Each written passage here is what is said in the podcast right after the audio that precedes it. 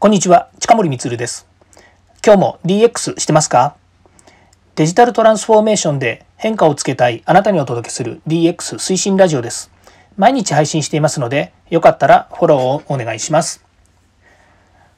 はい、えー、今日はですね、DX 超入門の16回目ですね、DX とは何かの16回目をですね、お話ししたいと思います。もうすでにですね、16回もこの DX とは何かっていうですね、本当 DX 超入門という形なので、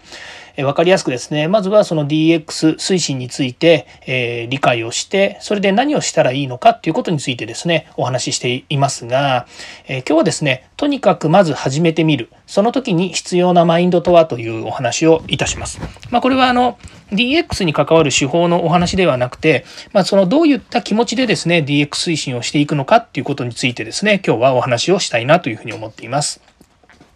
はい。まず一つ目なんですけれども、えー、成功事例をですね、やっぱりこう、いろいろ見ていくわけですね。まあもちろん成功事例、失敗事例、えー、昨日ですね、言った話ですと、その経産省のですね、DX レポート2を読むということを言いました。まあ、その中でですね、えー、DX レポート2で言えば、まあ、割とですね、あの、大手もできてないんだよねっていうことがわかるわけですよね。えー、ただしですね、えー、まあ、自社に何かこうデジタルを導入して、えこんなイメージ、こんな目標、こんなビジョンをですね、達成したいということになるとですね、まあそれはそれでやっぱりシステムとしては大きくなってきますので、ある意味その成功事例を見ながらですね、自社に適用できるのかどうかっていうのをですね、まあ分析して始めたくなるわけですね。で、成功事例っていうのは、その会社の環境やその会社の特徴が、に合ったものをですね、結果的に入れられて、で、その結果、えー、成功したから発表してるんですよね。で、失敗事例ってそんなにたくさんないんですよ。まあ、もちろん相対的に失敗しましたっていうお話とか、えこれこれこういう失敗をした結果、これこれこういういいことがありましたっていうようなことはですね、えー、いろいろまあネットも調べれば出てくるんですけども、基本的に思いっきり失敗してますっていう事例はですね、失敗事例ってないんですよ。なぜかっていうと、人は失敗を失敗と思いたくないし、え失敗を羅列したからといって何のいいこともないわけですね。あ何もいいことないっていうのは内部的にそういったデータやそういう取り組みの失敗に対する蓄積っていうですね経験値をすることはいいんです。それは資産なんです。ただし、外に向けて失敗事例をたくさん並べたところで、まあ、あの、経営層からするとですね、えー、まあ上場企業であればですね、社会に対する株価の云々みたいな話になっちゃうので、あんまり出さないんですよね。えーまあ、決算時にですね、損金として計上するとかっていうのはもうそれはもう周知の事実になるわけですけれども、ただ、えー、社内でですね、そのデジタル化の失敗みたいなものっていうのは、あんまりこうね、えー、表に出したくないんじゃないのかなというふうに思っています。まあ、ちょっとそれは置いといて。なので、成功事例が正解だと思いたくなる節があるわけですね。まあ、これはですね、マインド的にやっぱり変えていかないといけないと思ってまして、あの成功事例が必ずしも、えー、その会社の、その自分たちのやることの成功ではないと。ただ参考にしたりとか、分析したりとか、そのことについて、えー、討議をしたりとかっていうことは、えー、良いです。また自分の知見を広げるっていう意味でもかなり良いと思うんですけれども、まあ、それ自体がですね、え成功だというふうにして思い込んでしまってはいけないということですね。で、2番目です。え成功事例が最短距離としたくなる節があります。で、これどういうことかっていうと、あそこで成功してるんだから、あのまんま持ってくれば、自分のところで会社でもですね、成功すると。まあ、だからこそ、例えば予算とか、それから検討だとか、えお客様だとか、お客様じゃないや、そのコンサル会社だとか、え専門家だとかっていうものは、もうはしょってもいいや、みたいな話に、やっぱり考える節があるわけですよね。でそれはねあの、まあ、ある意味正しいしある意味ある意味というのは、えー、正しい部分もあるんだけど間違ってる部分もあるわけですね。で先ほど言いましたけども成功事例というのはいろんな経験やいろんな失敗を通じてその会社が得た知見ですねその経験を無視することはやっぱりできないわけですね。でその経験を持ってる人を専門家として呼んでこういう事例があってこういうことをやってこういうふうになってしまうので御社でもそれは必ずあり得ることなので気をつけてくださいねっていうですねそういう、えー、コンサルを受けてそれを経た後、えー、自分たちも失敗しないようにっていうんだったら分かるんですけれども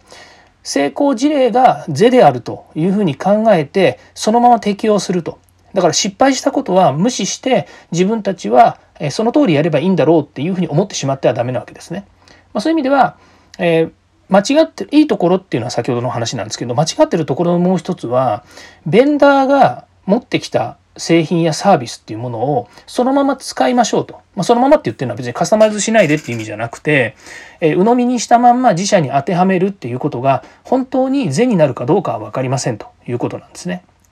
で、この辺りは、えーまあ、よくある話なんですけどデジタル導入する時に、まあ、テーラーメイドですねテーラーメイドというか、まあえー、しつらえてあるものをそのまま持ってきてでそのままですね、えー、着る例えばの話、スーツをですね、吊るしで買ってきて、まあ、紳士服屋さんに行ってですね、買ってきてサイズが合わないと。だから、えー、腰回りを詰めるだとか、もしくは広げるだとか、えー、肩幅をですね、ちょっとこう、いじるだとか、手の長さ変えるだとかっていうのは、スーツを買ってくると、まあ、オーダーメイドじゃない限り、えー、いろいろ自分の体にフィットしないこともあるわけですから、直すわけですよね。まあ、それと同じようにシステムやサービスっていうのも、えー、自分たちの会社に合うように直すっていうことをやっぱり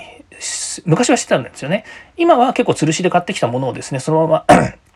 あの、使うっていうケースもあるんです。あの、s a ズ s とかっていうとですね、やっぱりこう、えー、全世界の会社が使ってるサービスを自社でも使うと。その代わり、自社に合うような機能っていうものをですね、えー、いろんな会社が使った結果、えー、付加されていて、その機能をですね、えいくつか使いこなすと、自社にもはまりますということになるんですが、やっぱり自社のためにオーダーメイドですね。まあ、テーラーメイドと言った方がいいかもしれないですけども、あの、カスタマイズしてもらうっていうのは、すごくコストもかかりますので、まあ、そういう形に、え、するっていうのはなかなか、え、最近では難しいのかなというふうに思います。なので、成功事例を最短距離としたくなるっていう気持ちについてはですね、えー、まあ、気持ちがわからないでもないんですけども、そういうことをですね、素直に受け止めて考えてしまってはいけないということですね。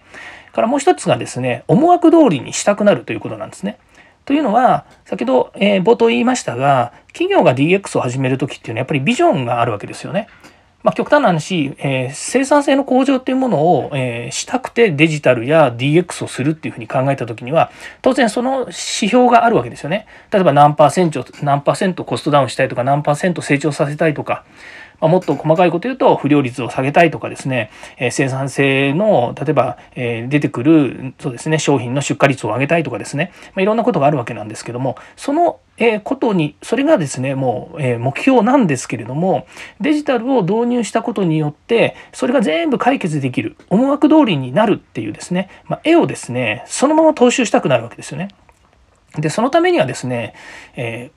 ー、いきなりそこに持っていくっていうのはなかなか難しいわけですね。で、さらに、あのよく年度でいろんなことを計画しているので、年度末にはそれが達成してるでしょっていう計画を立てる場合もあるんですけれども、そんな簡単にうまくいくものばっかりじゃないですよね。ですから、それが1ヶ月でできるのか、半年かかるのか、1年かかるのか、それもわからないです。で、えー、実際にその生産性の向上であればそれが思惑通りにいくのかまた新事業の開発ってことになると、え、イノベーションを起こさせるわけですから、まあ、当然ですけれども1年で終わるわけがない2年3年もしかすると5年10年かかるかもしれないだけど会社のビジョン目標に対してはそれを達成する意味でですね、え、思惑通りにしたくなるというのは分かるんですけれども先ほど言いましたように、まあ、成功事例を活用し最短距離を通って、え、自分たちが目的とするところにさ、えー、まあ、本当思惑通りにしたくなるというのはですねなかなか、えー、一筋縄ではいかないと。なぜかというとですねそんなうまい話だったら誰でもやってるってことなんですよね。でそうは問屋が下ろさない問屋は誰だ？わからないですけどもそうにはならないのでそこだけはですねあのまあ ごめんなさい。え必要なですね、え考え方、マインドとしてはですね、えそうではないんですよということをですね、肝に銘じてやっていかなければいけないということです。え今日はですね、割とその、えー頭の中のですね、マインドについてちょっとお話をさせていただきましたが、大きく3つですね、このことについてお話ししました。成功事例が正解と思いたくなる。それから成功事例が最短距離としたくなる。そして思惑通りにしたくなるというお話でした。はい、えー、今日もここまで聞いていただきましてありがとうございました。次回もまたですね、DX に役立つ話題を提供しています。いきます。えー、よかったらいいねやフォロー、コメントお願いいたします。そしてですね、過去回もぜひ聞いてください。近森光でした。ではまた。